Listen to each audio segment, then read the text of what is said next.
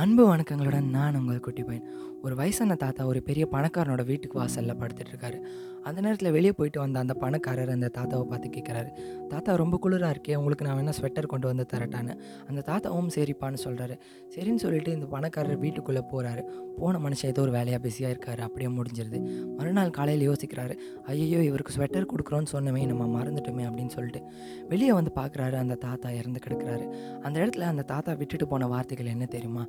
நீங்கள் எனக்கு ஸ்வெட்டர் கொடுக்குறேன்னு சொல்கிறதுக்கு முன்னாடி வரைக்கும் என் உடம்புல இருந்த சக்தியை வச்சுக்கிட்டு நான் இத்தனை நாள் இந்த குளிரை தாங்கிட்டு இருந்தேன்.